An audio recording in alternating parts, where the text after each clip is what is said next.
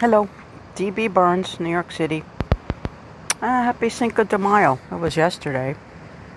Um, my take on the uh, Mexican Metro rail accident was that it probably wasn't an accident. Usually, if you see a lot of wind and dust, that means there was a nuclear occurrence there. So, I guess that uh, accident there needs to be investigated. A lot of people got hurt and injured and killed. And uh, good people and people telling the truth need to uh, get some justice on uh, criminal activities today.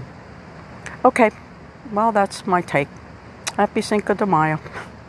Bye for now. D